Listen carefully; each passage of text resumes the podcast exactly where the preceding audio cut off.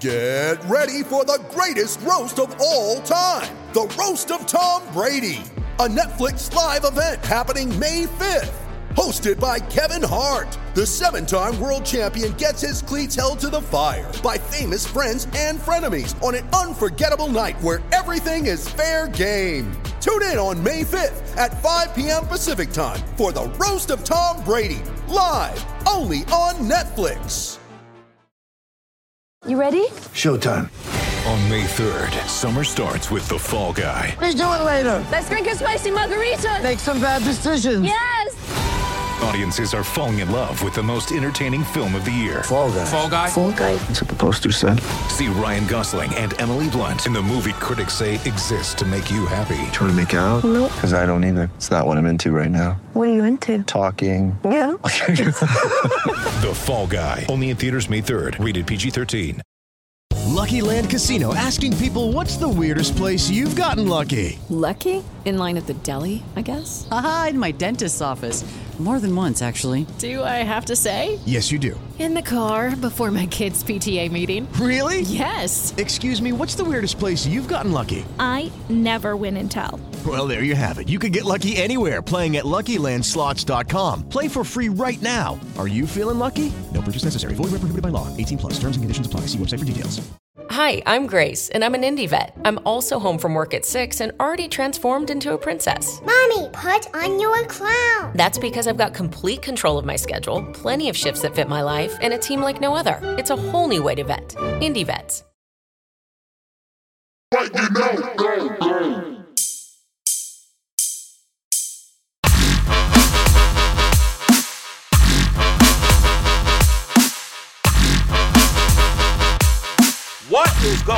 on, Belly Up Sports fam?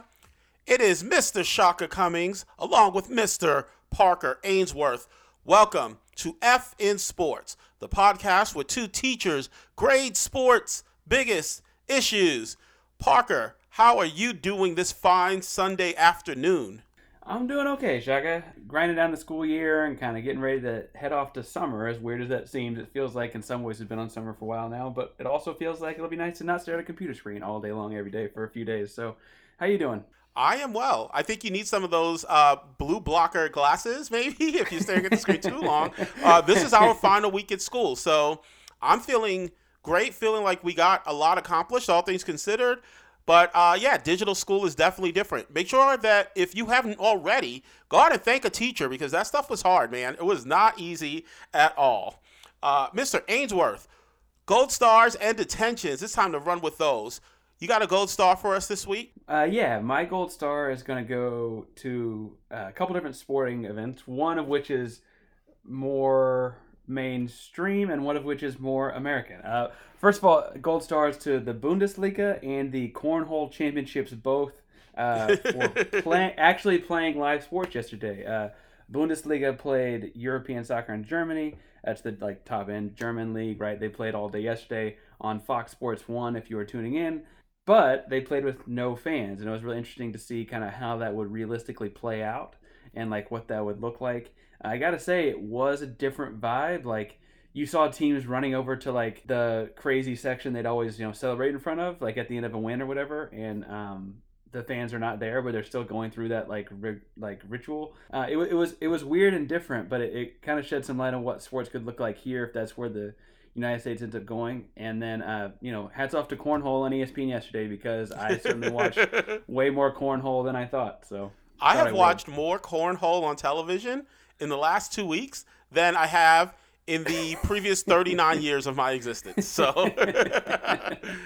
it's actually interesting. Like, I guess it's because I've played it. So I look at it and I'm like, oh, can I do that? No, you can't do that. There's absolutely no way. um, my gold star goes to global mega corporation Google. And we shouldn't probably give too many gold stars to the global mega corporations that are dominating our lives. But Google, this is very personal to me. To, this week, I bought a Google Stadia controller. I now have access to Google Stadia video games. I have been playing the GM mode on 2K20. I have been playing Samurai Shodown, and I have been entertained as much as Russell Crowe could ask if I've been entertained. I have been entertained. Thank you, Google.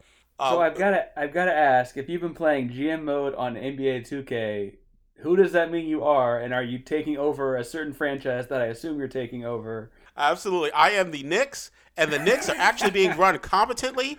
I am I am in my fourth season as the GM. In the first season, the Knicks were the Knicks, and then we made the playoffs in my second season. We won a playoff series in my third season, and right now we have a starting lineup that consists of Steph Curry, uh, Donovan Mitchell, uh, Gordon Hayward.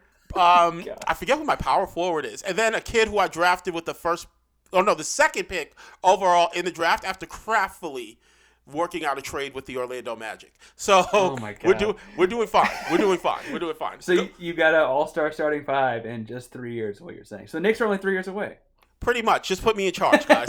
go New York. Go New York. Go. Um, what detentions do you have, Parker? Um, I have one detention to hand out to four different people. Um, the NFL's Cody Latimer, DeAndre Baker, Quinton Dunbar, and most recently, as of in the last 24 hours, as of when we're recording this, Ed Oliver, um, were all arrested at different points this week.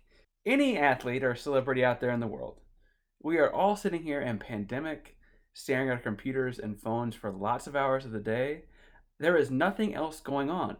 If you do something worth getting arrested for, it is all anyone's going to be able to see. This is dumb. This there's there's no way to sweep yourself under the rug right here, guys. Even if you're like DeAndre Baker and Quinton Dunbar and are very quickly coming up with alibis and reasons you weren't where they say you were and so on, da da da da. Guess what we had on the news for two days straight? There was nothing else to talk about besides you getting arrested. So, guys, take care of yourselves and stay out of trouble. I don't care how bogus that stuff is or isn't. Stay out of trouble. It's all we're looking at. No, it's crazy because that is not the reason why you want your mom to see you trending on Twitter. Um, that's a tough deal. Uh, my my detention it goes to O.J. Simpson, and the reason why is because O.J. Simpson has a Twitter account, and I don't know why he keeps coming up on my timeline. I don't know who I'm following that's following O.J., but like O.J. is giving us like this positive spin on the fact that the pandemic is starting to end and things are starting to open up and i'm like i don't need that from you. Like i'll take I'll, I'll take the positive from a lot of people. I don't need it from Orenthal James. I'll take it from some other different sources. So yeah, uh, detention to OJ. Can we just get him off my Twitter timeline? I'm gonna figure out who that is, and I might shoot you a DM.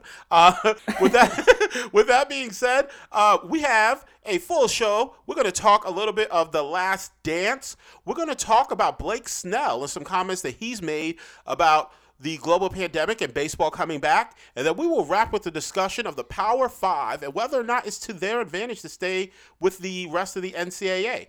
And so, without further ado, Mr. Ainsworth, are you ready to go, sir? Ready when you are, Shaka. Okay, Mr. Ainsworth, we have our first segment of the week. We're going to be talking about Michael Jordan and The Last Dance. The thesis statement this week the documentary The Last Dance changes the perception of Michael Jordan.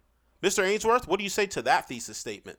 Oh, because I waffle on things back and forth with the thesis, I probably end up settling at a B. I have some parts of it I really like, some parts of it I really don't like. I'm gonna settle at a B, I think. What are you graded as, Shaka? Based on the things that I'm reading on Twitter in terms of folks' perception, I'm to give that like a D. So hmm. that's where I'm to go. Okay, Mr. Ainsworth, the thesis statement. The documentary The Last Dance changes the perception of Michael Jordan. You gave that a B. Talk to me about that. Well, you get, and I, I want to start off by saying you gave it a D, and there's certainly parts of it that I would also give a D. The deal is I gave it a B because there are also parts of it I would give an A, and so I settled somewhere in the middle there. It doesn't change my perception a whole lot. I, I know I, you know, anyone who's not who's listened to this hadn't listened before. I was born in 1991, so like my earliest basketball memories, as far as like actually paying attention to the game, is like the end of the 98 season kind of and honestly even then it's kind of loosely paying attention right there's not a whole lot of paying attention to sports for me until more like the 2000 finals. That's not to say that like I don't remember like my dad throwing a party when the Rockets won in '95, but I was four years old. I remember. I the party knew that was going right? to make its way into the podcast. I also am a history teacher and enjoy reading old, boring history books and things like that, and actually have done a lot of like in my own personal life reading about Michael Jordan. I think he's fascinating. And so it didn't change a lot of my perception because it was cool to see it on screen, but a lot of the actual stories were things that I already knew. It, it wasn't necessarily like it was, you know, maybe cool to see Jordan say it, but it wasn't necessarily a story I hadn't heard before a lot of the time. I do think that there's an entire set of sports fans that are 30 and under like myself that maybe doesn't enjoy reading history books in their spare time that is learning a lot of these stories right they're learning that he gets they might have heard he got cut from the team as varsity team as a sophomore in high school but they didn't know that it took some people sneaking him into five star basketball camp after his junior high school to get a scholarship to North Carolina, right? They maybe have heard that he hits the game winner as a freshman in North Carolina. They don't have any idea how much he dominates the next two years of college basketball right? They maybe have heard a lot of these different aspects, but haven't heard as much detail as the documentaries offered, even though the information's been out there, right? Um, it's cool, to, and that's all to say that reading it and seeing it on screen is very different. ESPN's done a great job with the documentary as far as the visual Absolutely. and the way they combine the hip hop tracks from the time with the video has been great. Yes, um, yes. The music yes. is great, great, great. So I I want to give it for the people under 30 like that though i want to give it a higher grade because i think for the you know millennials like myself or for people in gen z right the, the younger people that are like well lebron's the best or da da da because they never saw any of this or never watched the stories or, or whatever um, or like that argue that Jordan played against a bunch of plumbers. Uh, like obviously, people get bigger, stronger, faster as time goes on, and I don't mean to say that the human race like devolves at some point, right? Maybe psychologically, but certainly not physically. Uh, I, I would argue that athletes are bigger, stronger, faster now, and LeBron's playing against bigger, stronger guys and whatever. But they certainly weren't scrubs, right? That's like looking at assuming that the 2010 Dallas or 2011 Dallas Mavericks that beat the Heat were scrubs because when you look at them, they don't look particularly menacing, but they beat the Heat. So if that team, you know, like we could look at all these teams if you didn't know anything about the guys on them in a very similar way. Um, and I think has done a good job of kind of nixing a lot of those. So I guess my B range grade comes from it's not necessarily a whole lot more insight for a guy like myself that likes studying the stuff anyways. I can't imagine, and I want to hear from you in a second, a guy like yourself who lived it and watched it on TV. I can't imagine it's a whole lot of new stuff either. But I think it's important when you factor in the perception of the people it's supposed to be impacting, I'm sure has changed some, right? Because there are plenty of people that are learning throughout this, even if they're not myself. So here's my take on it. And I think that you really hit it on the head with a lot of the things that you mentioned, but I do have a major point of contention.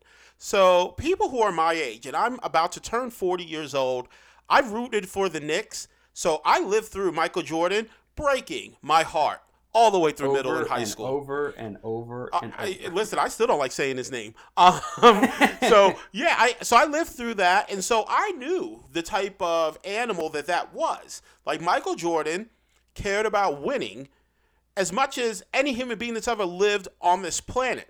You know, this this isn't Michael Jordan, but I watched a documentary once and it was on John Gotti. And it said that John Gotti was so addicted to competition that he was wiretapped betting on two cockroaches racing up a wall. And it's like the only reason why he didn't bet Michael Jordan is because Jordan was in that space. Jordan would have had a piece of that action. Like that's who Michael Jordan was. He loved the competition, and not only Completely. the competition, he loved winning. Right? He wanted to right. beat you as much as anyone ever wanted to be anyone. And so this documentary doesn't change that for me. I knew that. Uh, I, re- I remember hearing the stories of he and Patrick Ewing going out to dinner and then Jordan dropping a double nickel in the garden. Like, I remember right. those stories as if they were yesterday. So I think that for folks my age, the perception of Michael Jordan it's already been formed and so what you're getting are some nuanced pieces around uh, the stories behind that perception. But I don't know that it's changing for anyone of my ilk, anyone who's, you know, uh, 35 or older. Then you start looking at uh, the folks who are younger. And this is where I'm thinking that I don't know if this documentary is actually doing a ton to change. It just depends on the generation, I guess. So maybe folks who are, you know, younger millennials, Generation Z, may, maybe they already kind of thought that Michael Jordan was the greatest or they think that LeBron is the greatest. I don't know if this documentary is necessarily changing their mind based on the discussions that I'm seeing on Twitter or based on those arguments. Because it seems like what this documentary has done is it's brought these people out of the woodwork who are like in crazy ways trying to dissuade you from believing that this guy was great in order to prove that this other guy is great. Listen, LeBron James can be awesome, and Kobe can be awesome, and Shaq can be awesome, and Wilt can be awesome, and Kareem can be awesome. Like everyone can be awesome. To tell me that Jordan wasn't as good so that you could prop up LeBron is ludicrous. That just means that you don't understand Michael Jordan. And so to see these things on Twitter and social media where folks are trying to knock Jordan because of his three point shooting percentage, or they're trying to knock Jordan because it took him six years to win his first championship, or because, you know, they look at as you mentioned, teams in the 80s, and they're like, well, Jordan could beat those guys. He must not have been that good. And it's like, yeah, those teams that he could beat had Larry Bird and Magic Johnson and Isiah Thomas. Like, you just got to understand the history of the league. And so to see these arguments just devolve into, listen, I always thought LeBron was better, and now this is only proving to me that it is, means that you're looking at this and I don't know that it's moving the perception, which is why I went to a D. I'm just going off of what I'm reading, at least across most of my social media. It feels like folks who are my age or older already kind of thought Jordan was the best, so we're just arguing that. And then, depending upon where you were as Generation Z or an earlier millennial, or even like the teenagers who are who are on Twitter who are arguing, if you thought LeBron was better, this isn't moving you. You're just trying to pick pieces from the documentary to prove your point which to me I know that that's a debate fallacy, but but to me right. it's just it feels weird that people would kind of do it that way. Well, and I'm not saying that's necessarily changing people's ranking or who goes on the Mount Rushmore as much as it's making it like oh Jordan was different, and I think that there are people admitting that.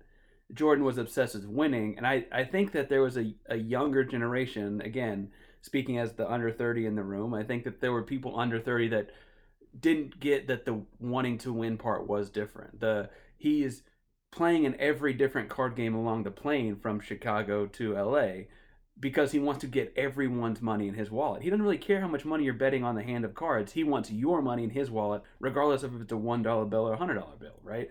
He wants it because it's yours. He wants to compete with the quarters against the wall with the famous, the now famous uh, Wozniak guy, security guard, right? He like he wants to win all of those things. The one part that I also think though has been interesting about the documentary has been probably the strongest. The clip on Twitter is about a minute and a half, but I really thought the full two and a half minutes to end episode. It is. Seven, it is literally the best two and a half minutes of the entire ten-hour documentary. Well, and so my takeaway from that, I thought about this a lot. I've texted back and forth with friends, but oh my god, how good was that two and a half minutes?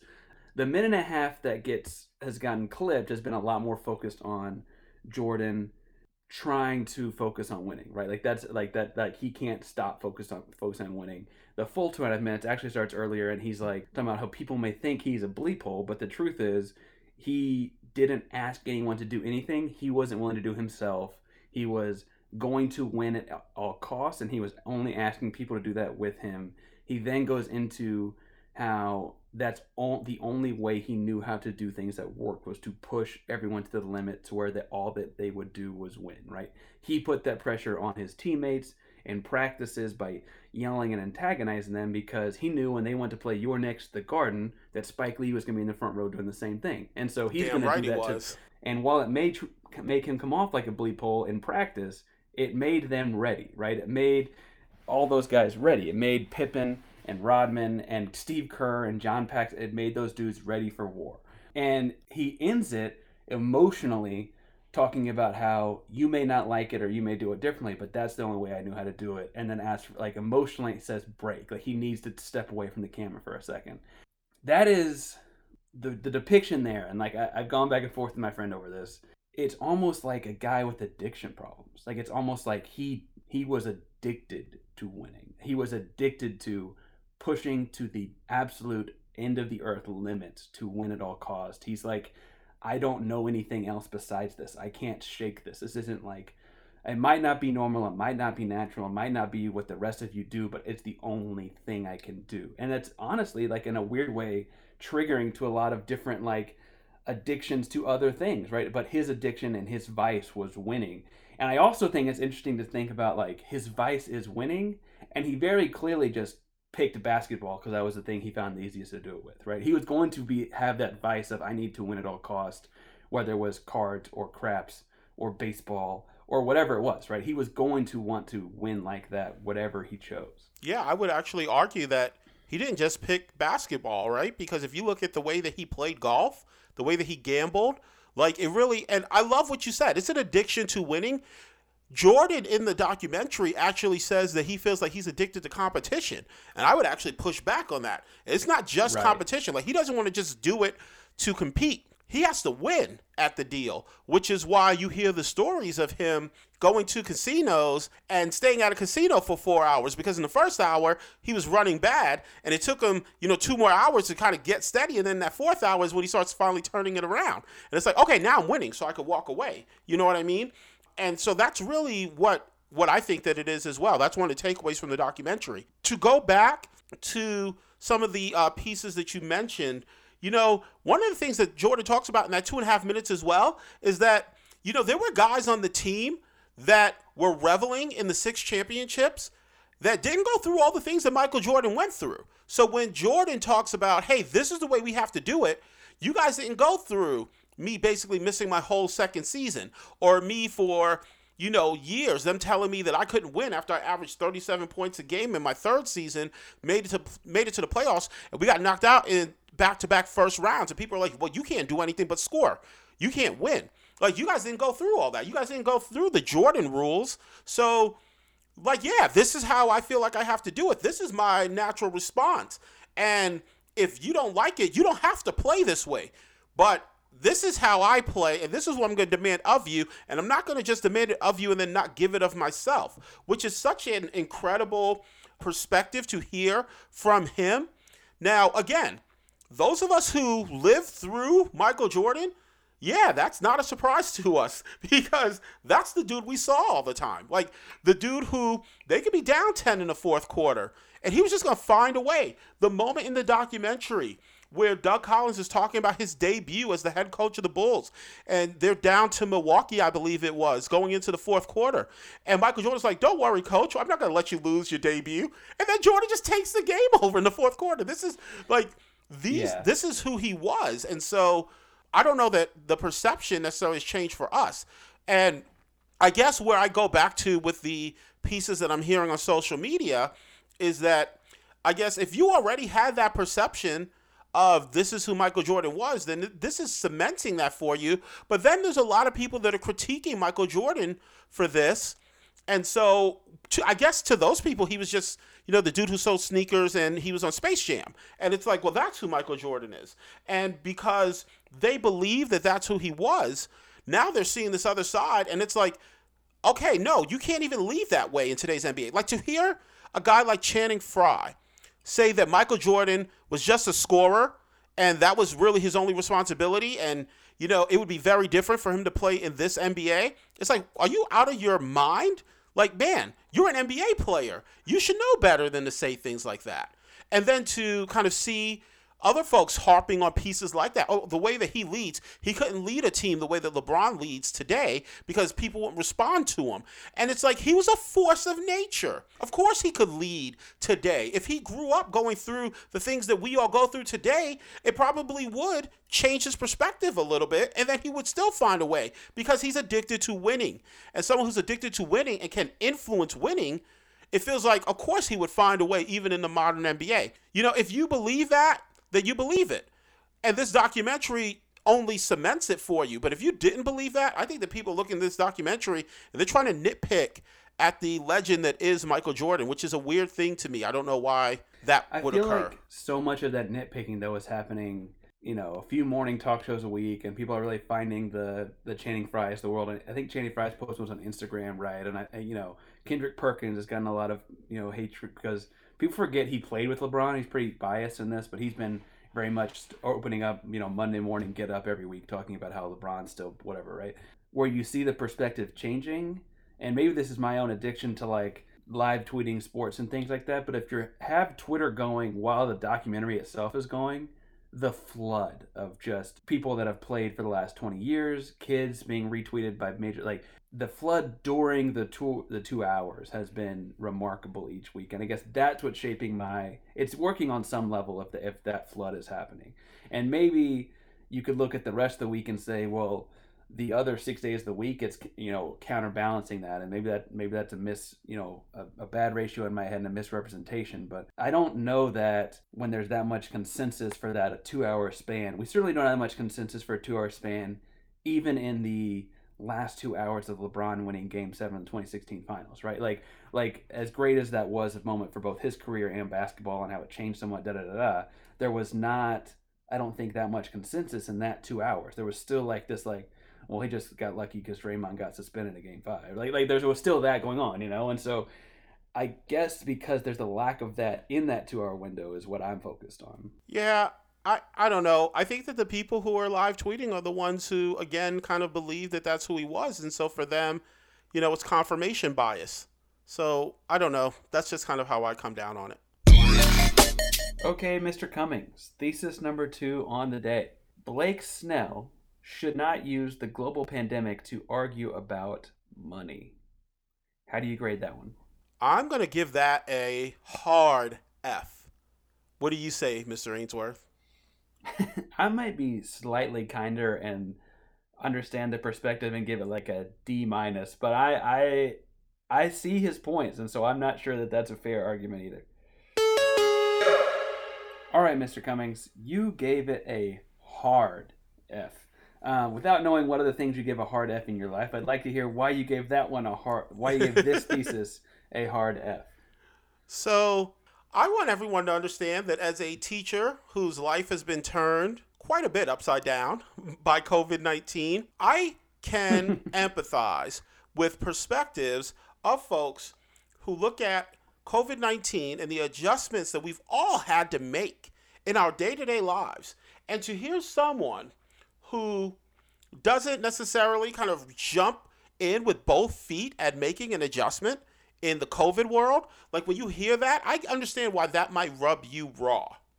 And here's what I want folks to keep in mind when we consider what Blake Snell is saying.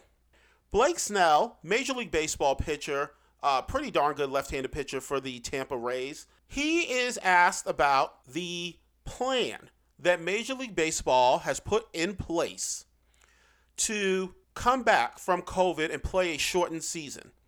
So, according to Ken Rosenthal with The Athletic, here are the pieces that are outlined in the plan that were presented to players with regard to coming back and playing a shortened season thanks to coronavirus. First, the season would be shortened to about 80 games and it would begin in early July.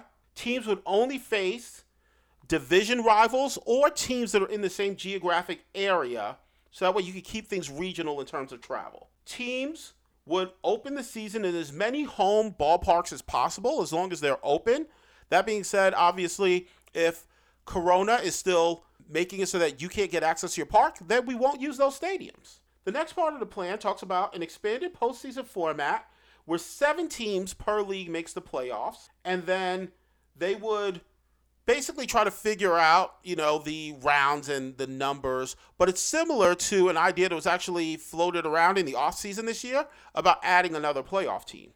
Uh, another piece was that a DH would actually be used in order to spare wear and tear on pitchers. Those pieces were given to players along with a piece around pay, where the revenue split would be 50 50, which traditionally it's not in Major League Baseball because there's significantly more players, so players tend to get a little more revenue. Now, what folks have to understand is that Major League Baseball players were already asked to take a pay cut because games aren't being played right now. The Major League Baseball Players Association already agreed to said pay cut. So the piece that's being thrown in there is a piece for a second pay cut that the players would take. And not only that, but everything that I've said to you, there's nothing in there that talks about the specifics around coronavirus testing and player safety with regard to this global pandemic. Right. That's not to say that baseball right. isn't thinking about it, but baseball doesn't outline it here. So now Blake Snell is given this information and he's asked for his reaction. And his reaction is, hey, this doesn't sound like they're really thinking about player safety and they want me to go out and take less money to go into an environment that I don't know is safe. And I'm not willing to do that. Like, no, I'm not going to take even less money than I'm already taking. I already took a pay cut to make this happen. So now the owners who are billionaires are going to come to me and say, I got to take less than what I'm already taking, which is already less than what you said you would pay me to go out into an environment where you didn't even figure out all the issues around safety. Like, no, I'm not interested in doing that, especially considering I'm a pitcher and that this shortened season I may not be as ready for as I normally would be. And there's a potential that I could throw my arm out. And now I got to think about future down the road when the world is a little more normalized. Like, yeah, I got to think about me. I got to think about my family and I got to think about my money. Cris Carter, former wide receiver for the Minnesota Vikings. The two most important things in professional sports are me and my money.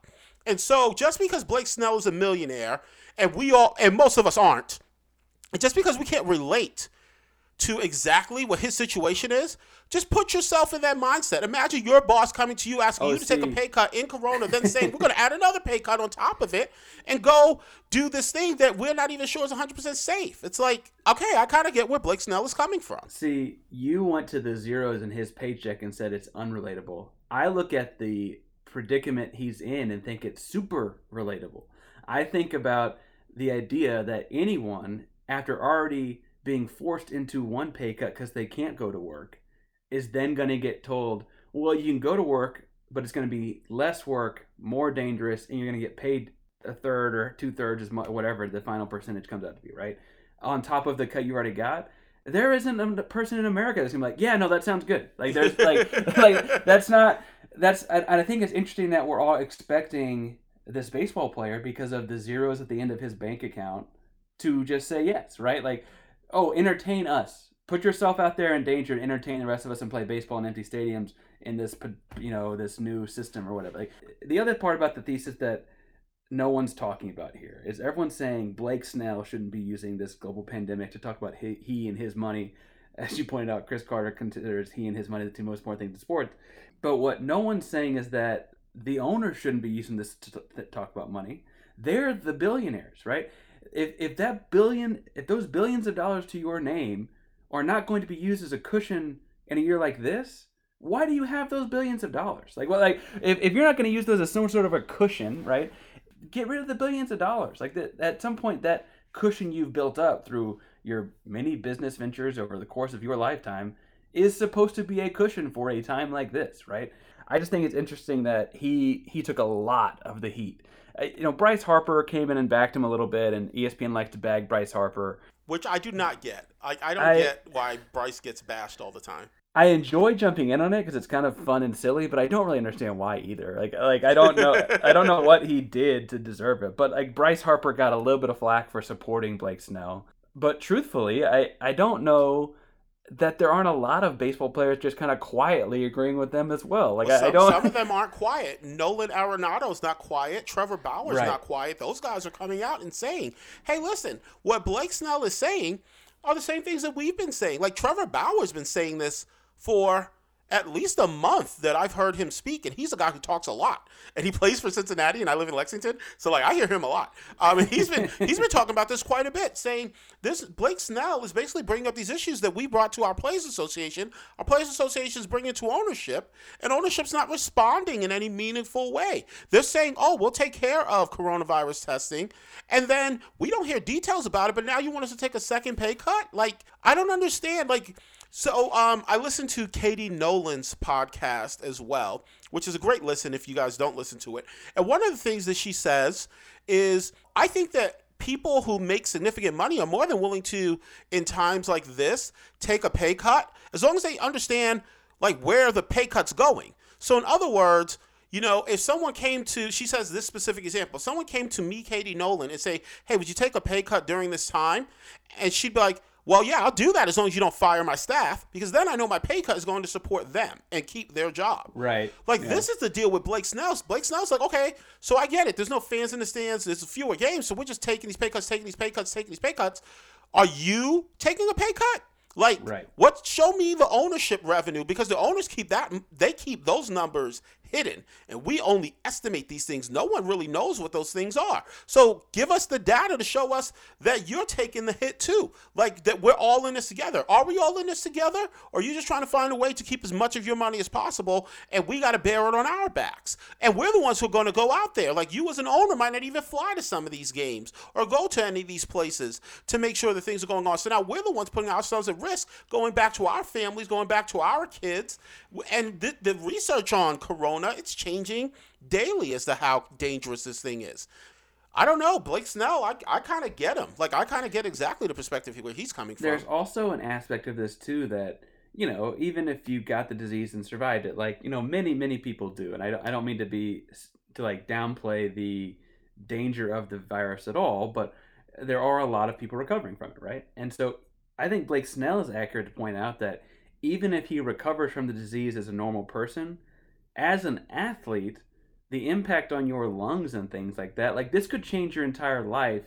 Absolutely. And you need all of that. Like th- he makes his money on his body, right? At a very like raw sense of the phrase, his body being able to perform at a high level athletically is how he makes money. If he's going to put that in danger, he wants to at least be compensated. And I know that that sounds like ludicrous to the people that are losing, you know, a third of the country or whatever it is by the end of this month they're going to be out of a job. And that's that's unfortunate and crazy and like a situation that is not like the same. He's not saying that it's the same. He's saying he also like they don't have to both be one or the other, right? It doesn't have to be like, well, since a third of the country has their job, you need to just take what we give you. You can be like, we want that third of the country back to work, and he also want should get the money he's entitled to because he signed that contract. Like both things can be accurate. And I again, I think that Blake Snell and Bryce Harper and Nolan Arenado, and I know Trevor Bauer because this is what Trevor Bauer has said.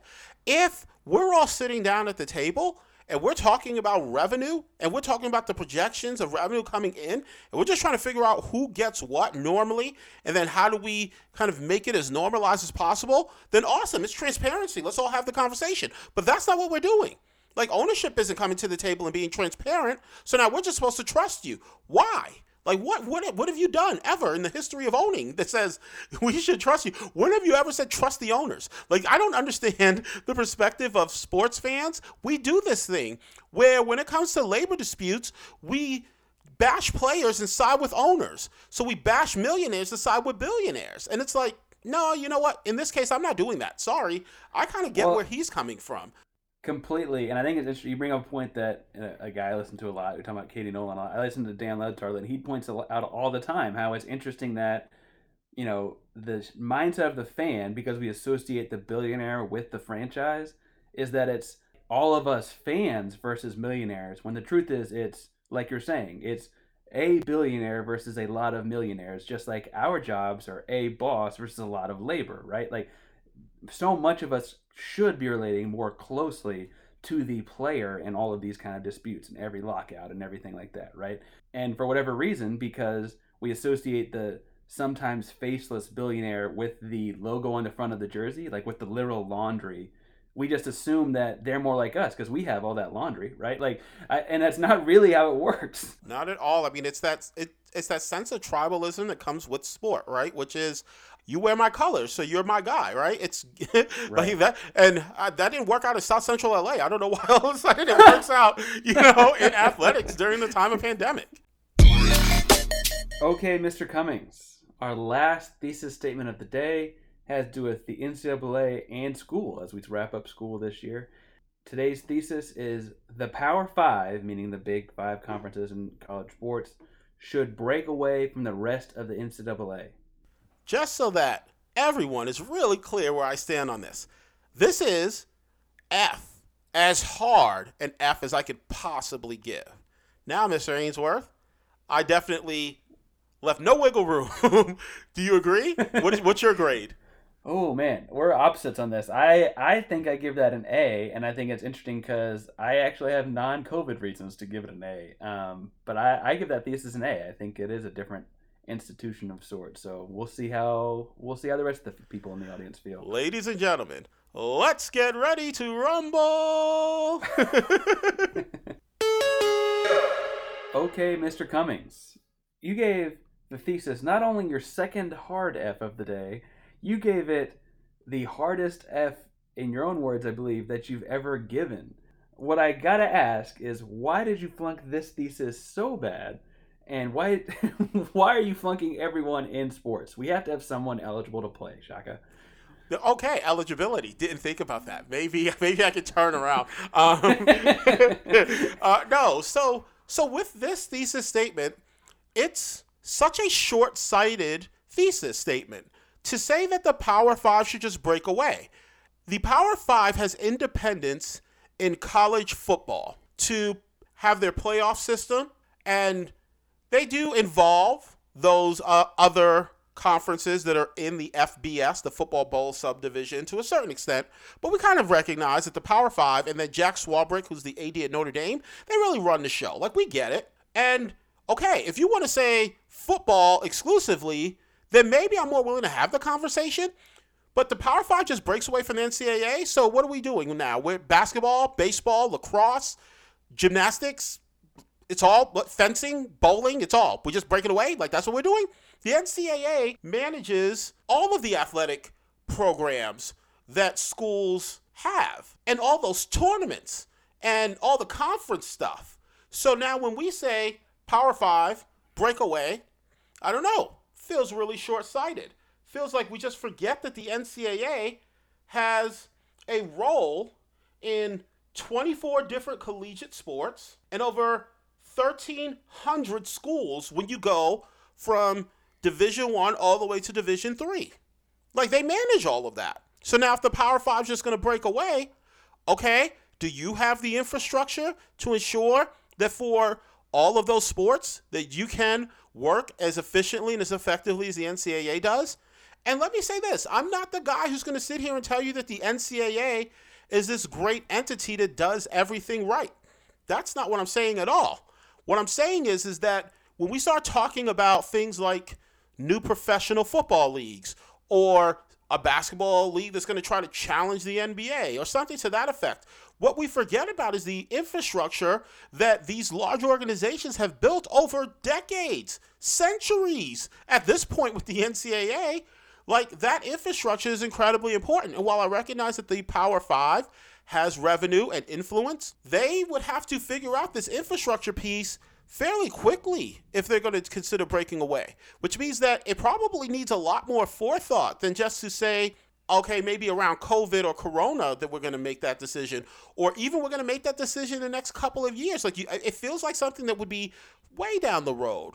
If we want to have the football discussion, I get it football is the revenue generator, right? Football, the top 25 football revenue generating programs, according to Forbes magazine, made one and a half billion with a B dollars in right. profit on 2.7 billion dollars in revenue.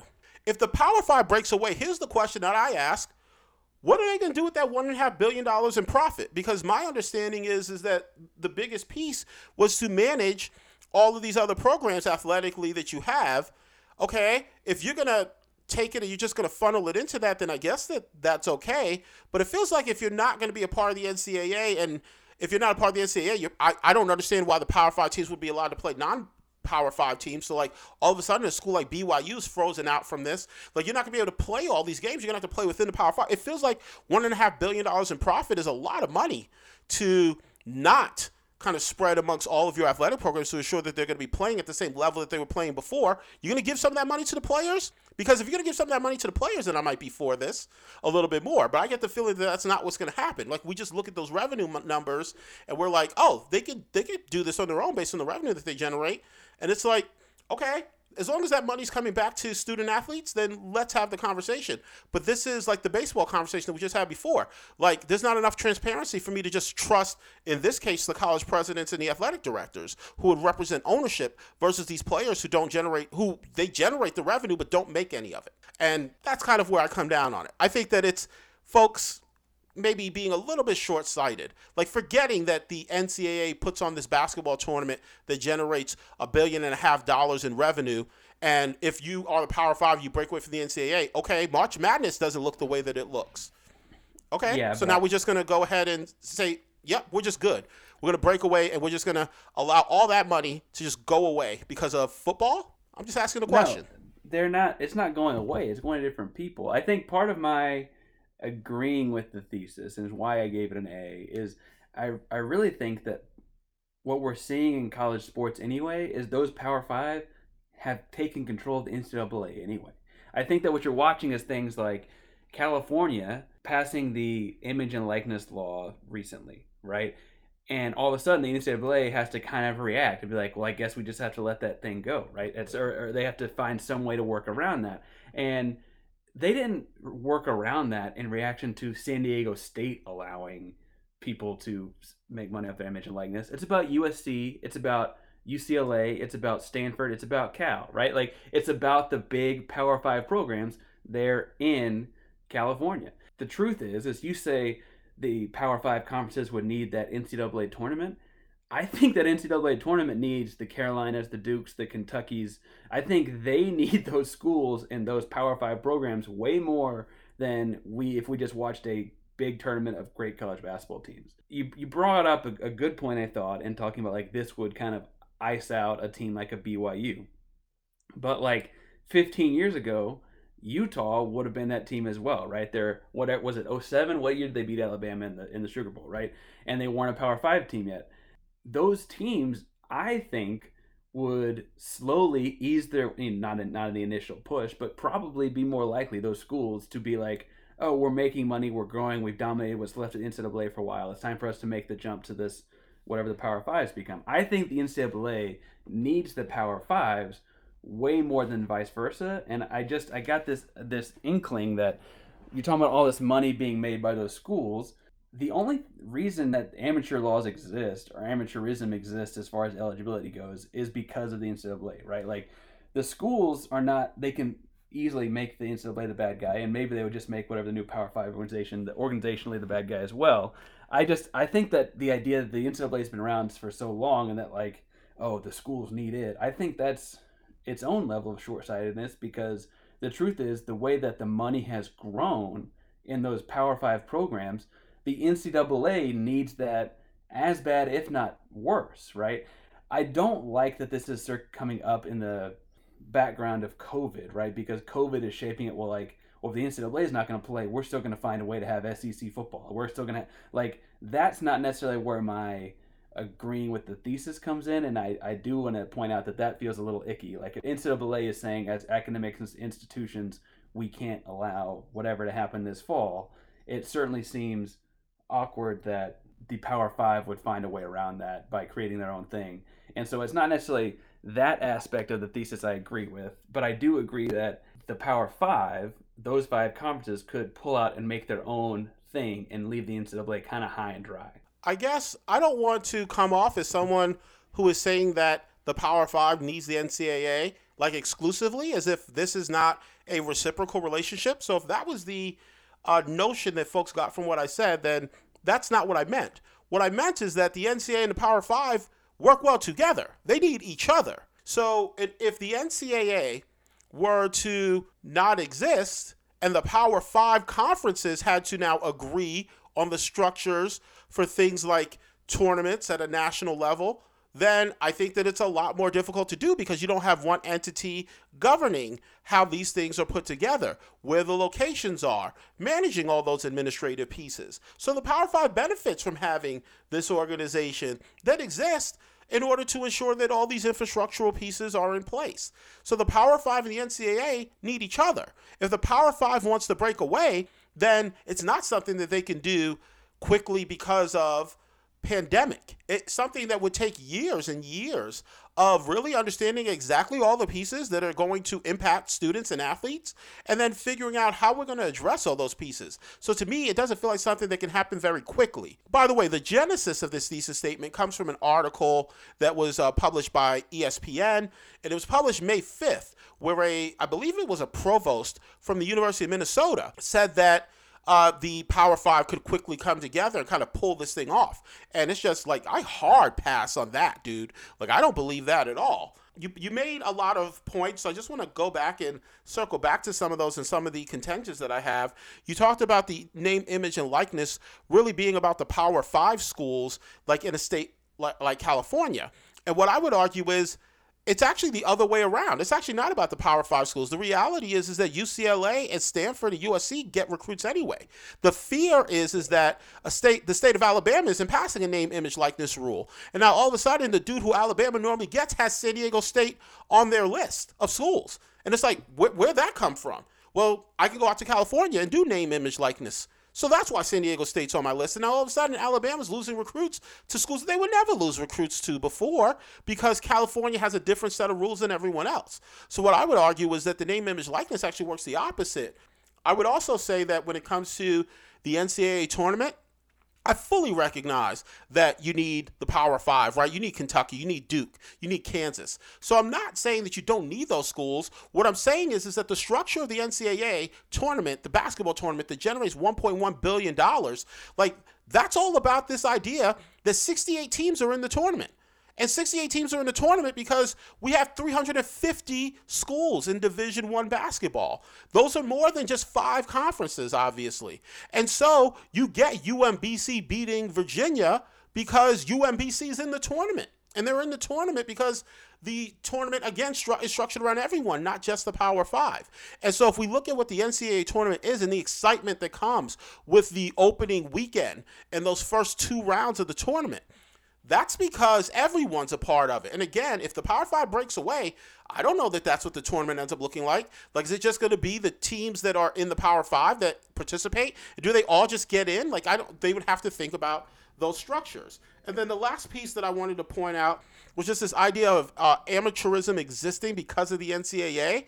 And I just, I don't know, there's a certain naivete to me in in that belief, if if that's truly what you believe. And maybe you meant it a little bit differently, Parker, but I don't think that the NCAA invented amateurism all by themselves. I'm pretty sure that the schools were like, hey, yeah, this idea of of student athlete and amateurism and making sure that when we get the billions of dollars in revenue from these different tournaments and things, that we can keep all that ourselves because these guys are amateurs. Like that benefited everyone. So it benefited the Power Five schools as well, which means that again, I'm not sitting here saying I trust those schools to do what's in the best interest of student athletes now when they're controlling the revenue outside of this entity that is the NCAA. And I already didn't trust the NCAA to necessarily kind of manage it well. There's a lot more difficult answers to some pretty nuanced questions that I don't know that we could address in any sort of short order. No, but the NCAA, so in working in reverse a little bit, the NCAA is the organization that's the longest history of suppressing that, right? Of suppressing the idea that athletes could get paid.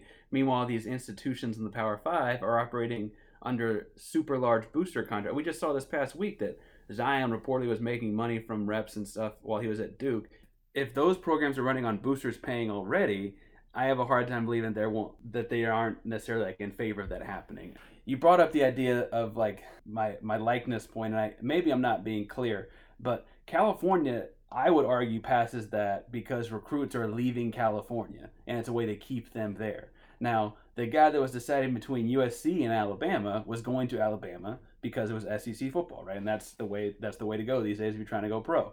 The likeness thing was pulling that kid back to USC, and I, I think that regardless of how you want to argue, we can do a different pod a different day on how the image and likeness law would have worked out had it not been, and da da da da, and so on. and Go circle. Actually, we kind of already did that podcast. Make sure you check out our whole catalog of pods. I, I, meant more of a history lesson on it, but yeah, that's fine. Um, what I what I really mean by it though is that California passes it. It's got a handful of big time programs and a lot of big time athletes, and all of a sudden the NCAA reacts, and that was an example I was trying to bring up of how the NCAA reacts to the Power Five, right?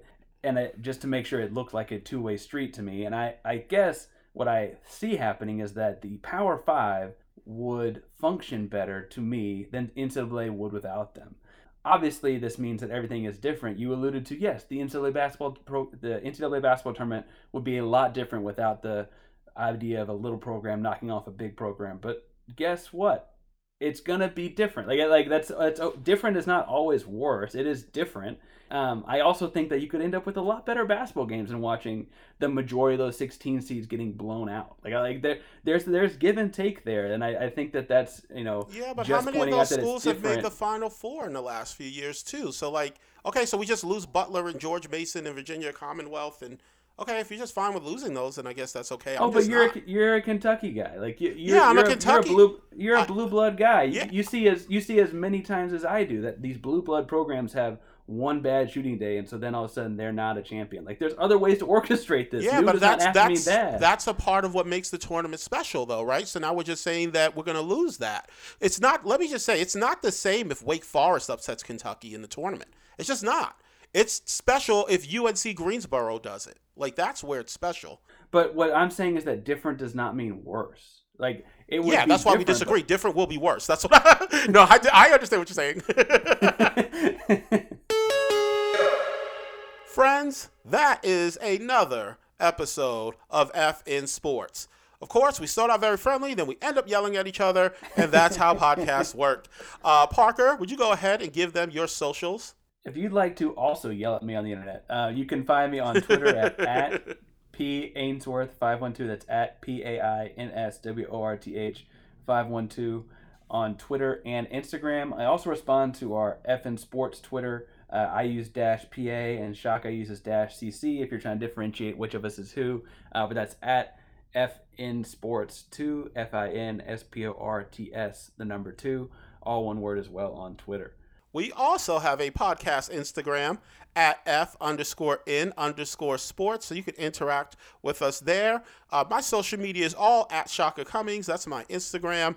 That is my Twitter at Chaka Cummings at C H A K A C U M M I N G S. And you can yell at me for like agreeing that the NCAA is actually good in some way. How the hell did that happen? Um, okay, thank you for listening to FN Sports this week. We love it. Oh, make sure you go out, like, subscribe, share, do all the stuff that helps out the podcast. And please remember, when it comes to sports, don't flunk with us. Later, guys.